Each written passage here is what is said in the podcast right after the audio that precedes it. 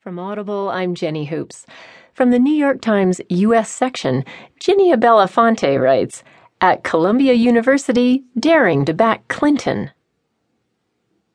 Not long ago, Shailene Woodley, who, as the star of the Divergent films, is a kind of living symbol of the millennial force field, was making her way around Columbia University, canvassing on behalf of Bernie Sanders. Campaigning for the Vermont senator's presidential bid at a